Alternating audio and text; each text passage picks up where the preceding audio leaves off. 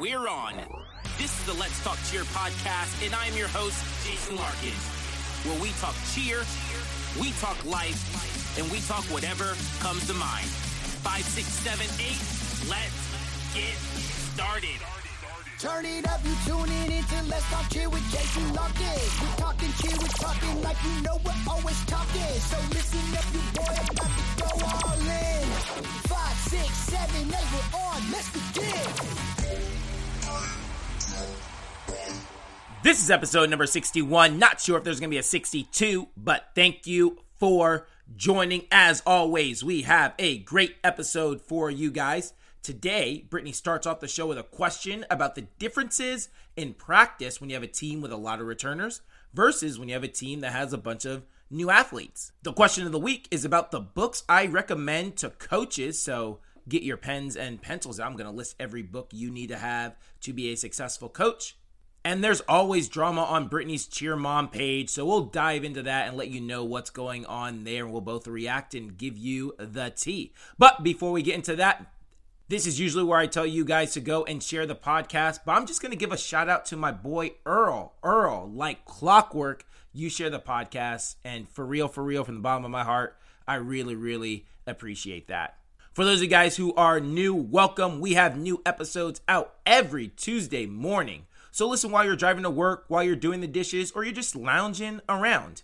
I'm the cheer director at American Cheer, AKSC.com, sharing with you my life running a program, managing a staff, coaching the athletes, and working with parents. And on the other side of the microphone is a real life cheer mom who represents all of you parent listeners and asks all the questions that you guys have at home. Don't be less when you can be more. Be more. So you ended yesterday when we talked with a question about it was off air question. I thought, oh, that's a good question. Let's actually answer that first thing on the next episode. So go ahead, refresh, well, refresh my memory and the audience what we're actually talking about right now. So, my question to you yesterday um, was if you have a lot of returners um, on a team, like majority of them, do you spend a lot of time in the summer building a foundation and skills and going over those things, or do you spend some time on them and move to other things? Be more. Great question. That's why you're on the show. So here we go. Um, and so yeah, let's hop into talking about just the first day because last episode that we were on together, we talked about tryouts and then team placements, trust in the process, that whole thing. And now mm-hmm. let's actually hop into like the first couple of practices and what we do or what you should see or kind of like my philosophy on that. So I, I, believe, and then I'll really tackle like your specific question. But with the first sets of practices, you know, specifically, I guess that first week or a couple of weeks, you're really trying to set the again the foundation and more the foundation not as far as skills are concerned like yes we're talking about skills but more of the culture and the expectations that you want in the gym so you know our first day of practice we take the athletes outside and we do this whole ceremony so we go outside and I explain to them what I expect from them as a coach. This is what I expect from you as an athlete. You need to do X, Y, and Z. You can expect this from us as coaches. We're going to, you know, do X, Y, and Z. We ask them what their goals are. We tell them different ways on how we can reach those goals. And we kind of just get on the same page as far as expectations. Then I end the ceremony with like this we over me speech, just talking about every at every point in every season, every athlete comes to a point where they don't like the way the routine is going, where they are just like, I, I hate, you know, this. You know, I, I really like that I made the level three team, but you know, I really don't like my flyer. Or I wish I was flying. Like I, I'm not flying anymore. Now I'm basing and or you know I really like that I get to do the standing two back handsprings, but I'm all the way in the back. Well, good for you. You're in the ba- you know you're in the back. At least you're in. And some kids aren't even in it, right?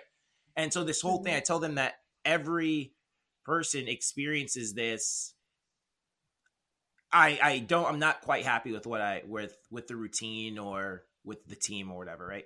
My position on the team. And I tell them the we over me. I give them this whole, you know, we got to be we over me because everyone experiences that, and we can either let that tear us down, and we can whine, complain, make excuses, and bring down the team, or we can simply say, you know what, I'm going to choose to eagerly put the team before my my personal interest. And so we're doing all this outside, and we say by walking through these doors, you are agreeing that you're going to put the we over the me. This is a contract, guys. So they go and they walk through the doors, and it's not like kids don't complain or get mad, but I think it's a good. I at least know that we went over that that scenario is going to happen at some point, and it's easy for me to. It's a good reference point for me to go back to and go, hey, remember when I told you that this was going to happen? So that's like kind of the first thing that we do. We'll play a lot of games with the kids. And what I really like about the games, even if they're returners, right? Even if it's a team full of returners, what I really like about the games is that none of them are cheer related. They're all just regular games.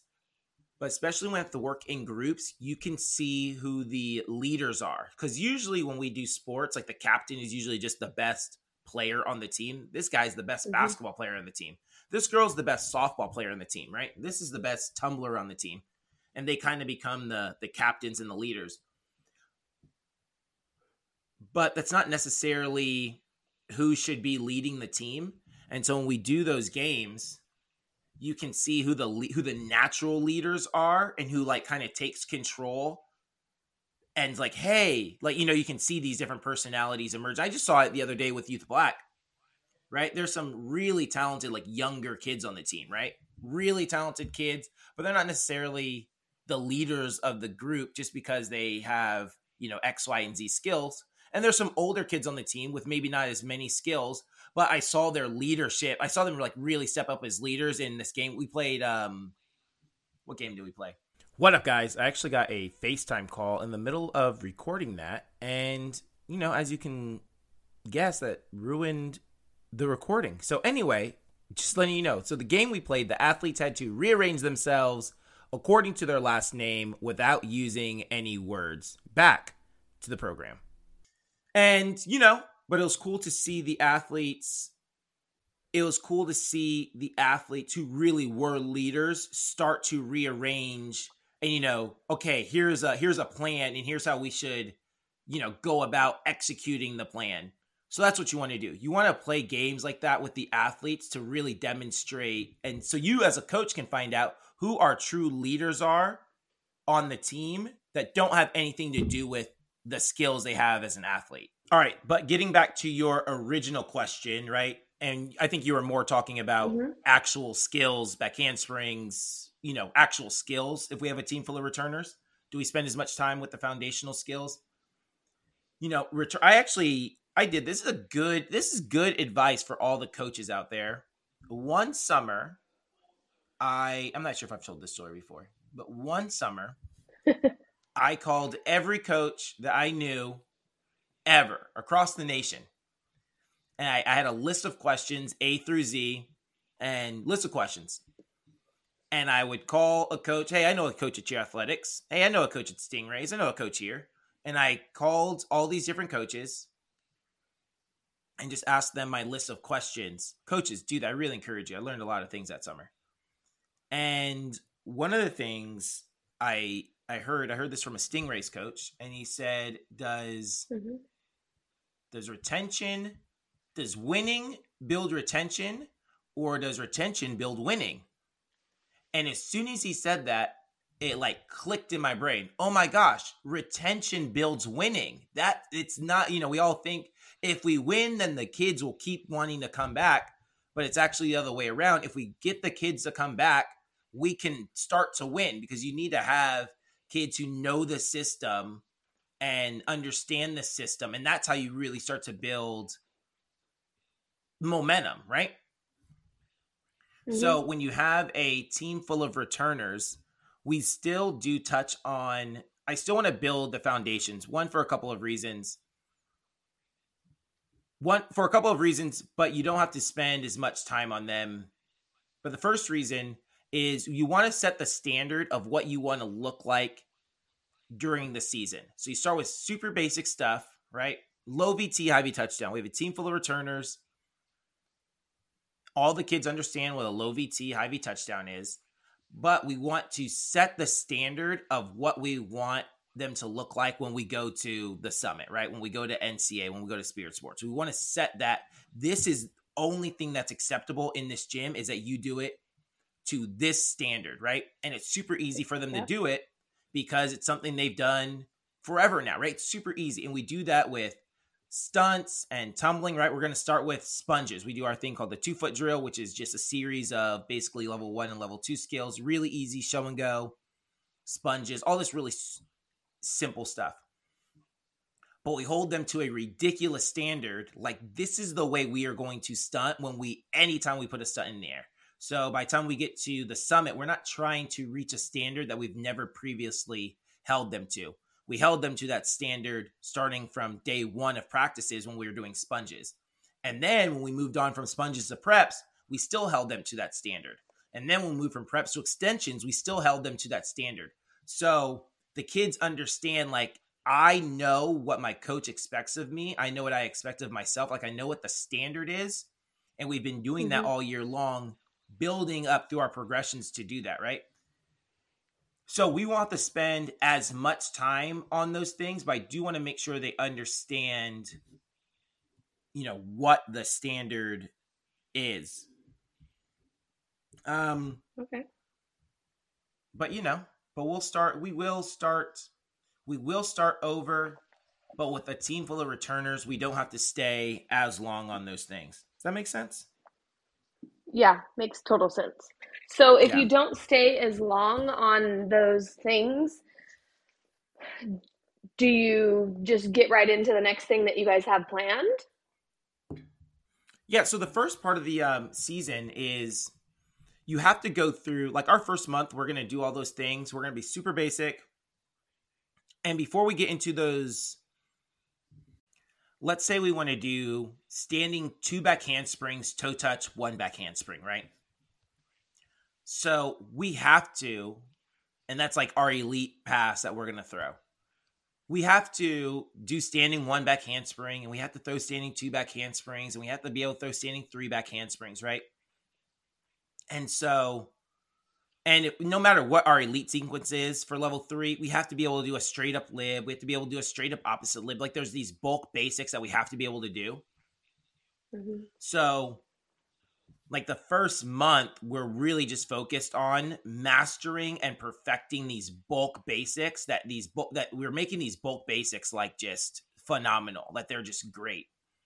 And as they're getting better, we'll start to increase the difficulty. So maybe we're doing straight up lib, sponge down, you know, set out, straight up opposite lib. We'll try to increase the difficulty. Now we're going to do straight up opposite lib, sponge down, immediate straight up regular lib.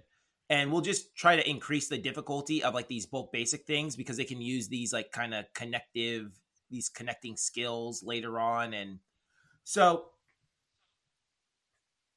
we will move on but i really want them to understand the better they there's this thing called bright spots which i'm sure i've talked about on the podcast but bright spot is when you allow the athletes to work on things they're already good at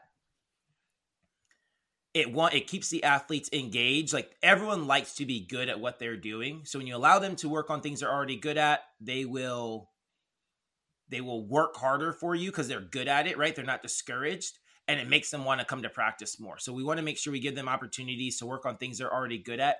And the better we get at the basics, the better we get at the more advanced skills. So, you know, you see Olympic gymnasts, I hear something crazy where they do like 100 handstands like a day, right? And you're right, handstand, pretty basic, but it's so foundational that they need to make sure that they're constantly reinforcing that handstand position because it shows up so frequently in everything that they do. So we want to make sure that mm-hmm. we are reinforcing everything that is going to continue to show up over and over and over again, right? So hollow body shape, you want to make sure that you continue to reinforce that hollow body shape because it shows up so much in tumbling. You want to make sure that you're reinforcing.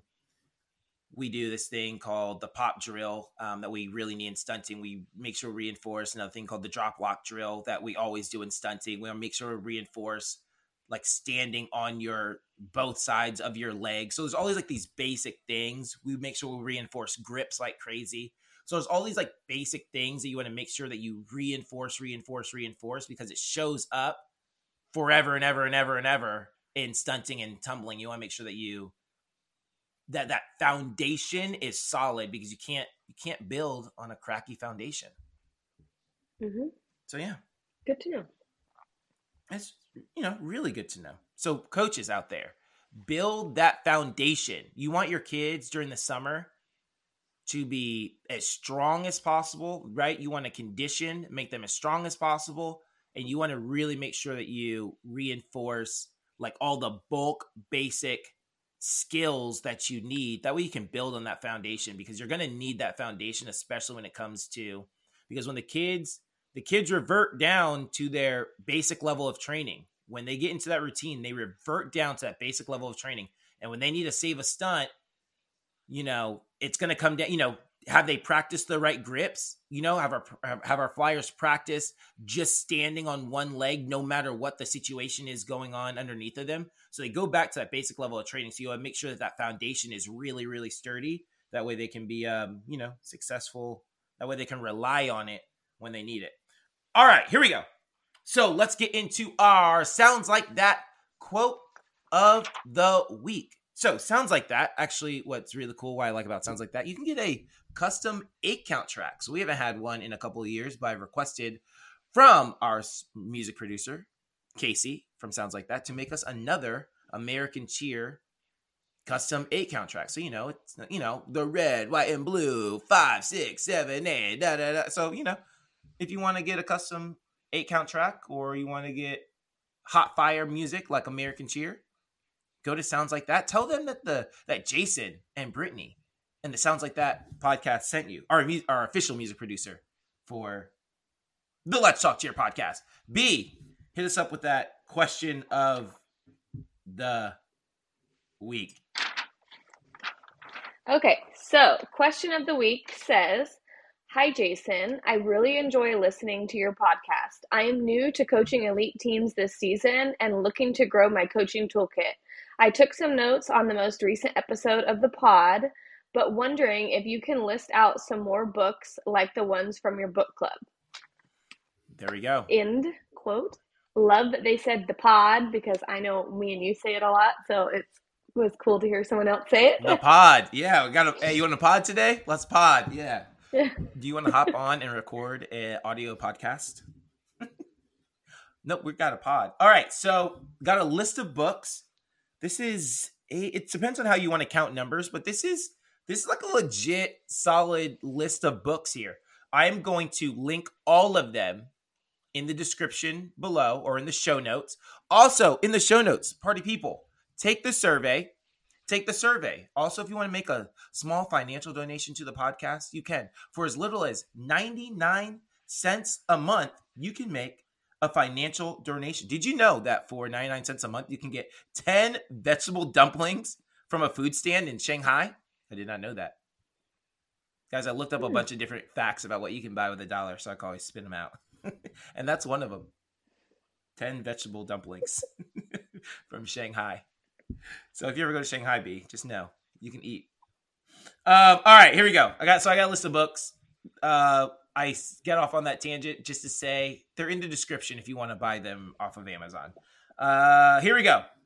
So the first one is they're my coaching books. Some of them, well, no, this is the only one that's not specifically coaching, I think, but you need it as a coach. The first one is How to Win Friends and Influence People. That is a super good book it's a very good book just about how to have a basic conversation with a person you know i it was suggested to me or i, I was a part of a book club for a while and it was on the list. And so, you know, you hear it, how to win friends and influence people. And I'm thinking, oh, I'm going to make so many new friends. But it's not really about making friends, it's really about how to have a conversation with another person.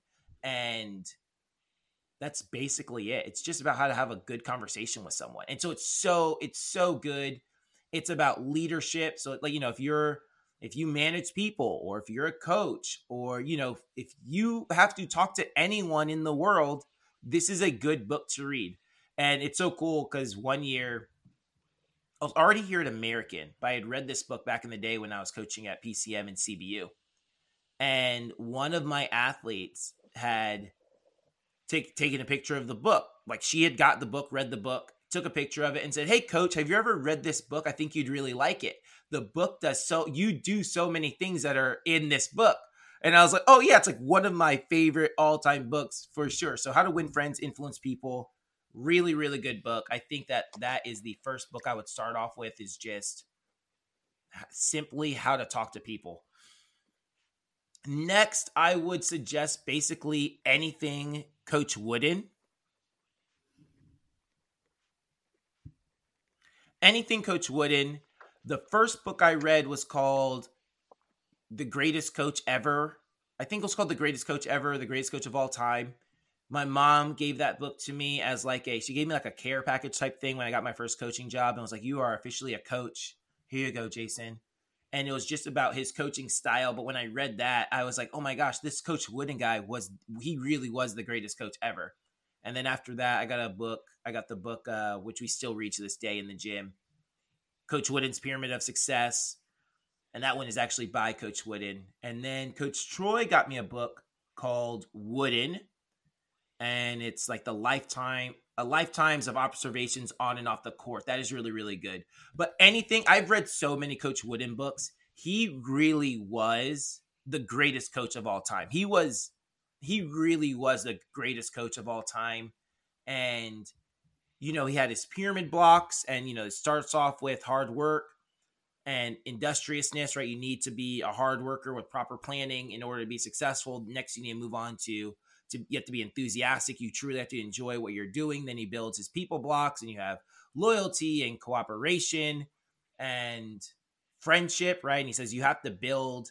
If you're going to be successful, you have to be able to rely on other people. And he just goes and builds this perfect pyramid on everything you need character wise to really be a good person. Mm-hmm. And so our program, you know, we go through the we go through all the character blocks and go, hey, you know, you need to have this, and you know, the little kids. There's no one called Inch and Miles, which is the Pyramid of Success, but it's written. It's a kids book, so you know, with the youth teams or, or minis, we go through Inch and Miles, and you know, instead of industriousness, it says hard work, and I can't remember some of the other words get substituted out because they're a little bit big. I think um, condition gets substituted out for action, maybe or no, initiative gets uh, substituted out for action. So anyway, but anything Coach Wooden, you need to get your hands on. You need to read. He he really was the best coach. Has a huge influence on my coaching style.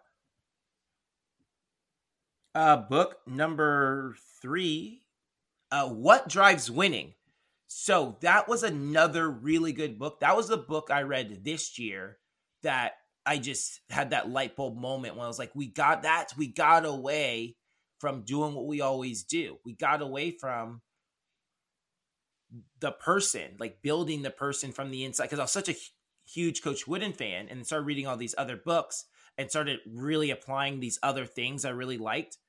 But what drives winning really brought everything back to, oh, yeah, we need to get back to this. Because that book really emphasized that without character, you can't be anything, right? And and so crazy because Coach Wooden emphasize that so much, but he didn't actually say those. Where he just say, if you're going to be successful, you need to be a hard worker. Yeah, yeah, okay. If you're going to be successful, you need to be enthusiastic. Awesome. If you're going to be successful, you have to have competitive greatness. But this book went back and said, yeah, but if you don't, right, if you don't have character, right, if you're not a hard worker, it doesn't matter how good the game plan is, you're not going to execute. So you really make sure that you emphasize all these things. So what drives winning was so so good. It had lots of journal entries. So we, then we started taking a lot of the entries directly from that book and had this is actually a really cool thing. I do not think I said this on the podcast before. But we would it talked about being a competitor. And the word competitor means right to strive together with someone else. Well, if you you want it talked about these two different things. Two different sets of words. The first set of words were words that basically a coach would want from the athlete.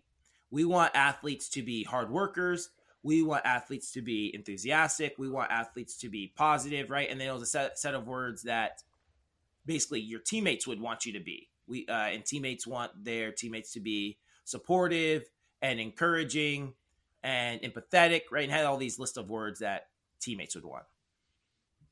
And one of them was competitive. Coaches want their athletes to be competitive, want them to strive to be and to give their best.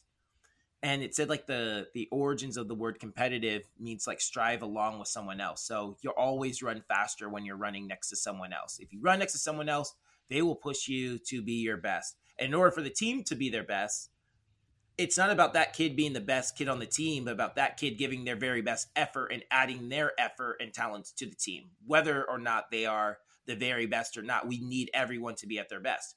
And it says your competition, right? When you compete against someone, they bring out the best in you. And we've talked about this on other shows, but they bring out the best in you. And one of the things they did was they would write a letter to the team they just played. Now they're playing traditional sports. I think the example in this one was soccer. And so, you know, they're playing one versus one, University of Florida versus the University of South Carolina, right? But when the University of Florida, when they were done, University of Florida is the team that was going through the book or go going through these words. So when they were done, they would write a letter to the University of South Carolina. Now, now they wouldn't actually send it to them, but they would just like, you know, keep it for themselves but it was it was to like explain they were supposed to write what they learned facing them. So i had the kids do that right? When we won nca i was like all right now write a we're to write a letter to you can write a letter either to nca or you can write a letter to the team you know that got second right? So we wrote letters and it's like you know during nca during this process we learned that we needed to and i'll you know i'll name some things i learned right during that process i learned that we needed to focus on character. When we we are also talking about we need to focus on being mentally tough right? And so there's all these different things that during that competition i learned and if it wasn't for that competition being there i wouldn't have learned those things or had to like relearn them and reinforce them. So that was one thing we started doing with the kids after like i got a hold of that book. Uh, the next book would be You Win the Locker Room First. Really good book. A lot of coaches ask about how to build culture. You Win the Locker Room First is a really good book about building culture. And it's that's where I got there's a saying that I've said I always say this at like varsity U. But when you get a feeling in your heart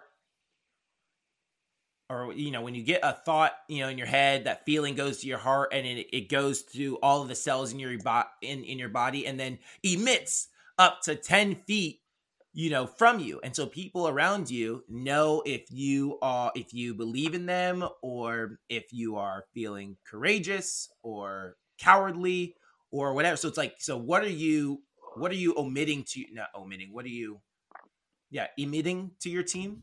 Can't think of the word which one it is but what are you giving off to your team, right? And it just talked about different ways to build your culture. I actually got another really good quote from there, probably use it as a quote of the week.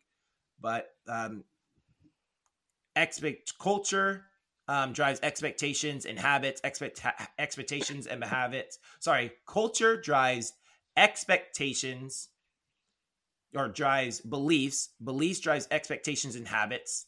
Habits create the future. I totally butchered the quote, but that's how it goes. Yeah, it I remember with, that quote. All starts with culture. So that's from that book. Really good book about building culture. Um, the next book, our first cheer, our first cheer and only cheer specific book, Unblocked by Jeff Benson. Shout out to Jeff Benson. His uh, episode is somewhere down, you know, in there somewhere. But Jeff Benson, all about mental blocks, coaching athletes through mental blocks preventing athletes from getting mental blocks, um, why mental block shouldn't be looked at as a bad thing. Really, really good book. And it is a step by step process on how you can, again, try to get over a mental block and what a mental block actually is. So, really, really good book. And it's cheer specific. All these other books usually have to you know, you you know that one it was a soccer team, right? And we don't do one versus one soccer team, so we kind of got to change it a little bit. So none of these other books are cheer specific. This one was cheer specific, so you still have to change some things to fit your your team and your dynamic. But it was really really good book. So if you have an athlete struggling with a mental block, or you have athletes in your program struggling with mental blocks, I would highly suggest getting that book. I know he has workbooks coming out soon, and I know he does clinics and stuff like that. So Jeff Benson's awesome, great resource. Uh, next one. Now we get into actually um, building skills in athletes. First one is the Talent Code, Daniel Coyle. So that's a really good book. That was one of the first books I read about actually building skill. And Talent Code was about Talent Code. The subtitle it was like ta- the Talent Code. Um, talent is created, not born. And it just talked about how to build skills in kids, or not in kids, but just in general. And so the premise of the talent code was that it went to different hotbeds across the world and tried to figure out what they were doing to build like why was talent just sprouting there like why why do the greatest soccer players in the world come from brazil like why are they all of a sudden just coming from brazil why do the greatest uh, tennis players in the world come from russia right? Why do the best music, you know, the best people in music all come out of this one studio in Dallas, right? I was like, um, what was Ashley Simpson? Not Ashlee Simpson. What was the, the girl's name? Jessica Simpson. Jessica Simpson. Yeah. So it's like, you know, why did all these people, it was like Jessica Simpson, a few other people all came from like this one like place. Like, so what are they doing there that's allowing them just to build this, this talent, right? Um, why are the best baseball players coming from the Dominican Republic? So he went and like visited all these places and just dug deep on okay well what's going on here? What's going on there? And okay they're doing you know here's what they're doing there. So a lot of things we do at practice are really based on that book the talent code and how to build you know talent right? And so that was a really good book read that years ago. That was one of the books that coach troy and i talked about where we were doing things we are turning off the lights on the kids and all this craziness but really good stuff. Next one is Practice Perfect. Really good book. Again, all of these are going to be in the the show notes. But Practice Perfect, really, really good book. It was about the 42 rules that you need to actually, again, have perfect practices. So it was a good book about how to, because some of these books, again, are talking to you as if you are the athlete. But practice perfect was talking to is it's really meant for teachers and coaches. So that was that's what I really liked about that. I had to like trans I had to translate it. It was already speaking to me. So, but it's about how to teach athletes and how to teach your other coaches how to be great, right? And so 42 rules one thing I really liked is that you have to name everything. Everything should have a name. So earlier I talked about some of the foundational skills, like we do a drill called drop lock, and we do a drill, we, do the J up drill, right? But says when you name a skill, that's like one of the rules. Name everything that you do. When you name it, then you're able to have it come up in conversations and it saves time efficiently. And everyone knows what you're talking about. You have a you then start to create a common language between your athletes and your coaching staff.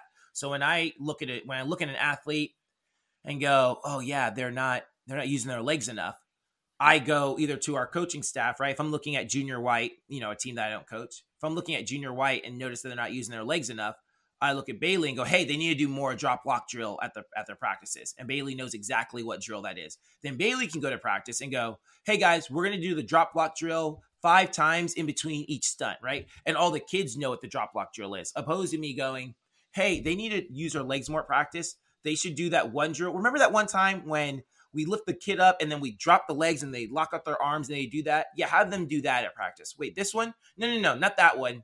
this one.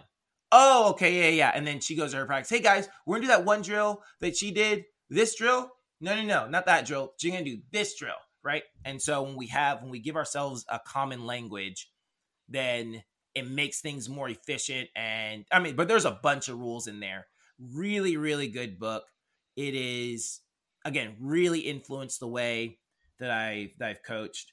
And last one with winning in mind. So this one was more about being mentally tough and about how to handle pressure situations and about focusing focusing on the process. So it's about not trusting the process, but we're talking about the process of right when you do a stunt like focusing on the process means you're focused on having your hand your your grips you're focused on your timing you're focused on locking out your arms so instead of focusing on the outcome like oh i hope we win today's competition you're focused on the things it takes to actually win the competition and when you stay focused on that you can stay in your conscious mind or sorry you can stay if you fill your conscious mind with the things you're supposed to focus on, you allow underneath your subconscious mind to take over. And really good book. I tried to I didn't I didn't arrange those in so like, with, with winning in mind was really really good. So I didn't arrange those in like the order of how I like them. I kind of arranged them in the order that you should probably read them because you want to build one you need to know how to talk to people. Then you want to get then we get into like kind of the character of of like you know how to build up the person inside the athlete. And then the culture i guess you can switch culture and people it depends on i i guess you know read them back to back. And then we talk about actually how to build skills. So we have like the and one's a transition because it's the the mental block one. And then we talk about how to actually build skills and then we talk about how to actually perform those skills in front of people. So there you go. There's our our book list. Again link will be in the show notes if you want to buy or check out any of those books. That way you don't have to say well who's it by? Is it is you know people going to dm me screenshots? Well that's the wrong book people. So you just go click on the link and there you go. So that's our book list. I'm not sure if you want to add anything to that b but you know I actually told you about, I'm not like a huge book reader, but um, when I was working in the corporate world, we had to read this book. And I mentioned it to you like probably last year. You should like read this book. Um, so it's called QBQ The Question Behind the Question by John G. Miller. And I think this, like that book, this book in particular is like an all around book um, for I mean, it could help you at your work life, your personal life, you know, cheerleading life, anything like that. I know it really helped me. Some I was like, I don't really agree with that, but that's another um, good book that is aside from cheerleading. There we go. It's like I didn't really agree with it, but you can read it. I I agreed with some parts, but some parts I didn't. Hey, so. like we said a couple weeks ago, we're trying to create conversations, not converts. You know, that is exactly what this book is more so about. But it was pretty interesting to just see like a different perspective. So yeah, for know, sure. Add that one to the list because that's what you want to do. What, what I like about that is that you said, you know, I didn't agree with everything. It's not like I agree with everything these books say, but what I do like mm-hmm. is, you know, I'm reading it. I come to an interesting idea. I put the face, I put the book down, you know, face down, and I just sit and think for five minutes about, you know, and I wrestle back and forth with myself about what I just read and how can I apply that? Or do I agree with that? No, I don't agree with that, you know? And so that's what you're really trying to do because um, reading sparks creativity and and it might not be that exact thing but a thought can lead to another thought which leads to another thought which is actually a really good idea that works for you in your situation and so that's really what you want to do when you read books is like just open your mind to thinking outside of the box and start thinking in different directions which again that's what leads to these other you know cool ideas. So i can talk about any of these books all day long because they were these books are really really good and they're the ones i think apply a lot to cheerleading but there's a ton of other good books that i take like leadership books or even marketing books i use and go oh man like that's a really good thing i can use for for cheer. Anyway all right b. Um, let's hop over to this. B, what's uh, what's popping with the parents? Whoever sent that in did a fabulous job. I really like that. That is a good little thing. Okay, so what's popping with the parents? Um, this episode we have a um, you know little scenario. So I saw this on one of the cheer on pages. Just thought we should address it. So she says, so wrong when a gym uses their parents to go around and recruit athletes from other gyms. You know who you are. Another adult actually texted my child at 12:30 a.m. and tried to bribe her that they would pay for her to go. I'm assuming to go to another gym. Really, is this the level you would stoop to? You should be ashamed of yourself. This afternoon, I will be calling your gym and informing them what is being done. So, uh, lots to unpack there. Lots to unpack. It's always is right. The the parent questions. I'm always like, there's lots to unpack there. lots to unpack in that one. So no, there is. There's a lot to unpack. Um, first, I will say this: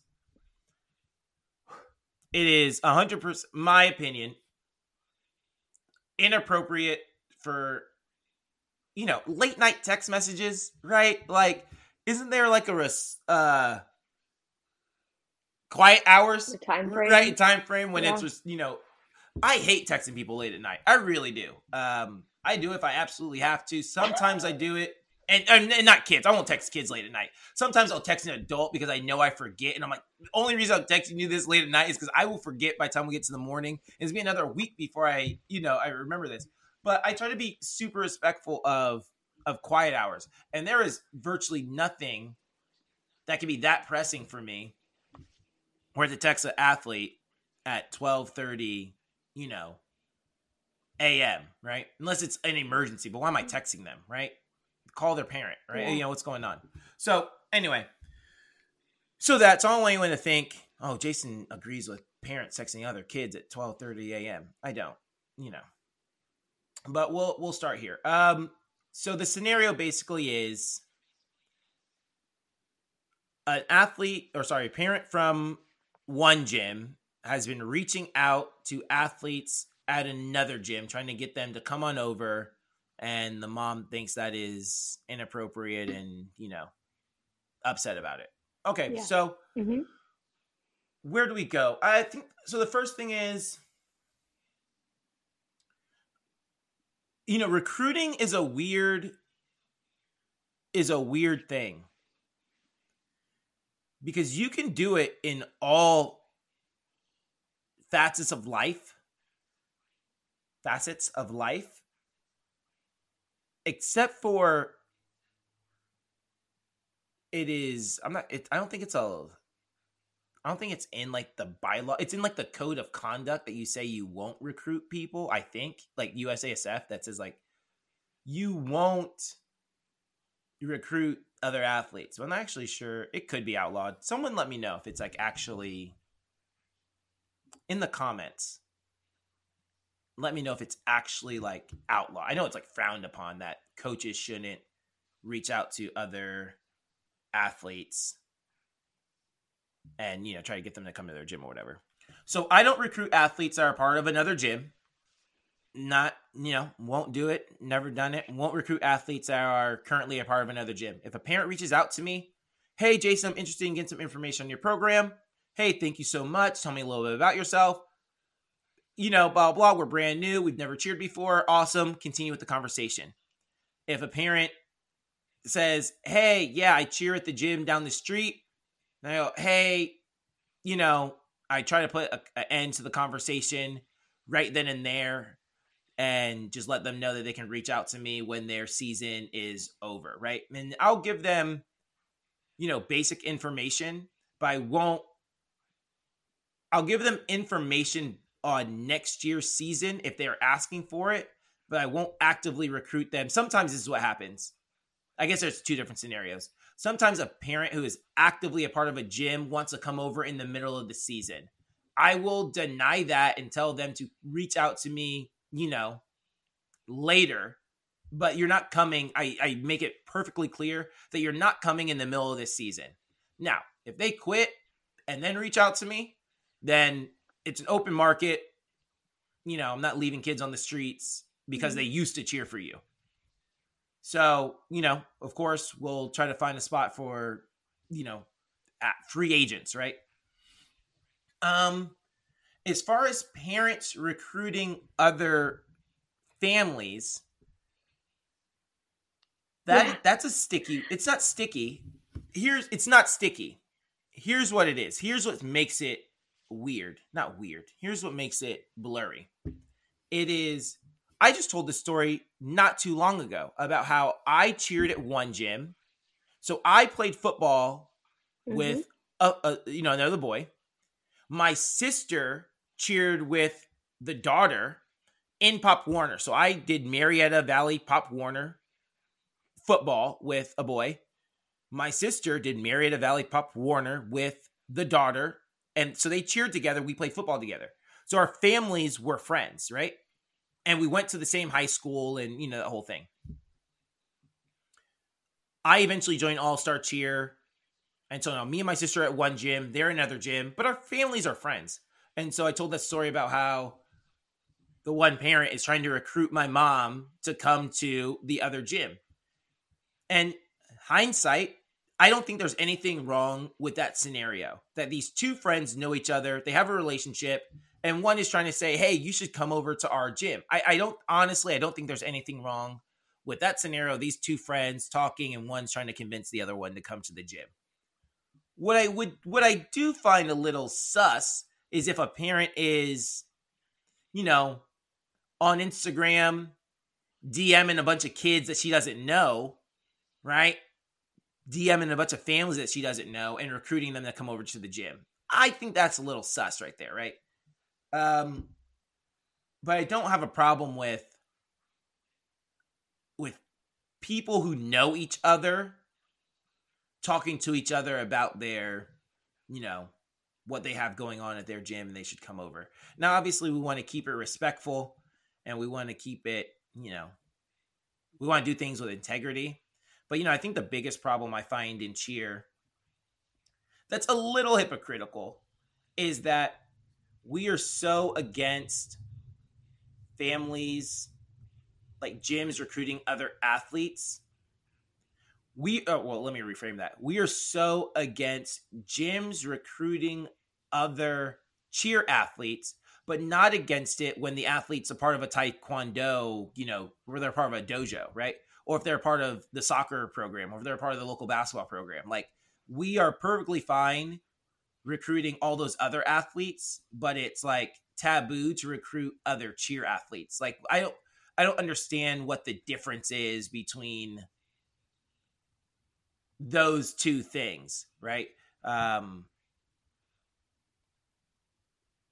I'm not sure where we draw the line. I'm not sure why we say it's okay to recruit kids who are currently a part of soccer and a part of club soccer, but it's not okay to recruit kids who are a part of all star cheer. Now, I'm not saying that I do it because I don't, right? But it, it, I feel like it is a little hypocritical to say that we can recruit these kids who are already a part of a sport, but we can't recruit these kids who are already a part of a sport. Um, I don't know. So, oh, and I and I will. No, go ahead, B. What would you do if if if this was our gym and this this were our in and uh, if this was our scenario and maybe not me as the parent, maybe somebody else as the parent, how would your reaction be if you know Susie's mom from uh, the gym down the street came to you and is telling you this situation? Um, well, actually, something like this, well, kind of happened. A mom reached out to me and said, We had just, this is our first couple years at American. It's like year three, maybe. And year three, we got a bunch of kids from the other gym that came over. And, you know, I don't really know any of them, right? They all come over and they're trying out whatever. And one mom messaged me and was, you know, wrote me this whole thing about mo- some mom in our program doing whatever. I just ignored her. Like, y'all are adults. Handle your own business. Like, if y'all got beef with each other and she's like, she came over to our gym telling everyone to go over there. That ain't, ain't my business. Like for real, it's not even my business. I don't even know that lady. Like really, I have no idea how true it is, and you know, mm-hmm. and I didn't hear anything from them. But if I if I heard this right, hey Jason, the way the the message came off, it came off as just drama. It didn't come off as like a professional person attitude. Uh, like that the the post that you just read to me at least came off as someone who was frustrated about the situation, but it didn't come off as like drama, you know? And, you yeah. know, in cheer, I have to deal with a lot of drama. It's not like I don't know what drama is, but the original post I got just came off as just this is just drama that you're just trying to get me involved in. And if I would have gotten something like that, hey, you have a mom in your program who's been contacting right my kid specifically at 12:30, right? That's something I have to address. Now, as I've said before, I need to address it as if the parent I'm going to be talking to is 100% innocent and that she did things for the right reasons, right? Hey, Susie, Susie's mother, Keisha. Nope, this ain't yeah, gonna be on no black. This ain't gonna be on no black mom. oh my goodness. says, "Oh my goodness." We're going back to Susie. Susie, I hear I got a message that said you were you reaching out to athletes at the other gym at 12 a.m. I'm not saying it's true. I just wanted to I just want to let you know that I got this email, so I just want to hear your side of the story, right? And she'll tell me her side of the story, right? And and not that I can make a scenario up right now, but there it's very possible that there's a scenario where it made sense that she was texting her at 12:30 a.m. why she should come over to the gym. What if the other athlete initiated the initiated the conversation, right? She initiated the conversation. It's like I I I can't stand my gym. My mom won't let me leave because they give her free tuition, but I really don't want to be at this gym anymore. Okay. I, I totally understand. You know, what if we figured out a way to pay for you, right? And that's something where I go, okay, well, it doesn't seem as so wrong as it did before in the initial email, right? So yeah. I think you just have to you have to you can't just, you know, situations should be handled situationally, you know? And yeah. You know, I'm not saying that anyone is right or wrong, but situ so if that were me, I would do some digging to try to get information more than just the email I just received that said you're recruiting. Now, maybe the mom's like, yeah, it's just the way I do business. I'm shady and I don't care. I want the best. I, I want the best program for my daughter. And you know, I'm trying to get that kid is super talented, and she comes over here, it's gonna change everything. And I don't care what I have to do to get that kid over here because she's awesome, right?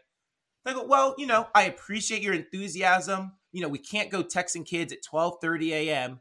You know, and, and do you know we've got to have some. So if you want to recruit, I'm so glad that you are enthusiastic about our American Cheer brand but we have to do things with integrity. We can't just go reaching out to random kids at 12:30 a.m. Now, if you want to wear your American stuff loud and proud, you want to post on your Facebook, you know, about how much fun you're having at American, and if you have any questions to reach out to me, like I'm perfectly okay with that. But we can't reach out to individual athletes at 12 a.m. and you know, or whatever. You know, I'm just making things up right now. So, yeah, you know, I get you. There you go. I don't know. What, what about you, B? Give us give us your two cents. Um. And don't be getting why are you getting caught texting people at twelve thirty a.m. B, I told you about that. Yeah, right. Uh, you know darn well that my booty is in bed sleeping because sometimes you'll get out of practice and like think of something that like you know for the pod the next day and you'll text it to me and it's like 9 30 at night and i won't respond till like the next day I know you're such an old lady. I'm always like, it's after practice. She's not awake. Like I'm, a, I'm wide awake. like she's not awake. She's like not okay. Whatever. We'll talk tomorrow morning. I'll see it tomorrow. Yeah, I'll see it tomorrow. Um, I, I, I like listening to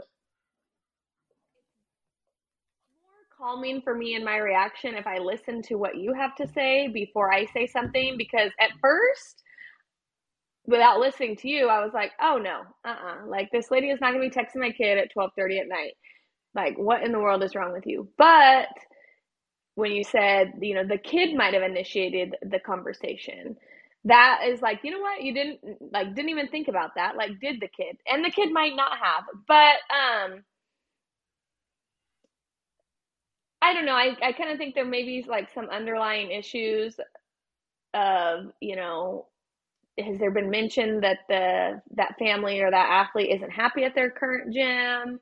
Um, or is this parent just crazy and just we want you over here? Maybe the athlete's really good and we really want that athlete at our program. So uh, I think there's more things behind it. But I also think it was pretty responsible of a parent to, you know, just say, I'm going to be contacting your gym. Um, but I also agree with what you said. Like, you guys are adults. Like, come on now. You know, and, you know, what is, and I'm not saying that the kid actually contact, it's, you know, I don't know who did what, but I think what yeah. I do know is that when people send emails or write posts like that, they don't always give the full story. They give the story that puts them in the best light, that either makes them look the best or makes them look the most sympathetic. And that's what people usually do mm-hmm. in emails and you know posts like that is they leave out some information that would make the story make more sense from the outsider looking in, like why the other person would act in such a way. Now, sometimes the other person on the other side of the situation really just is crazy. They're just rude or, you know, they don't care about anything and they really are text, you know, somehow they got a, a, a hold of the the kids roster and they're just texting everyone at 12:30 a.m., right? So, you know, that's very possible as well, but we tend to think no, not everyone is crazy. Let's try to give someone the benefit of the doubt, hear the story, and then make, um, you know, make adjustments from there. Not adjustments, but you know, yeah. whatever you have to do from there. So, if I were that mom, yeah, I'd probably reach out to the gym. If I were that mom, I probably would reach out to the gym and say, "Hey, like, this mom has been contacting my my daughter. We're really happy with where we are, and I would just appreciate it if you, like." Just talk to her about that situation, right? And I would be perfectly okay with that email. Hey, I totally understand. I don't want kid, you know, I'm glad that you guys are happy where you are. I'm glad that she's happy where she is, but she doesn't need to be reaching out to your daughter and, you know, whatever. We're in the middle of a season, right? I guess we're not in the middle of a season right now, but I, you know, right. So anyway, yeah. um, quote of the week. You ready to hop into that, B? Yeah. And we'll just, I guess we can end after that. So the quote of the week, I'm going to read this. This is from another book. Coach Josh got me this book. I really like it.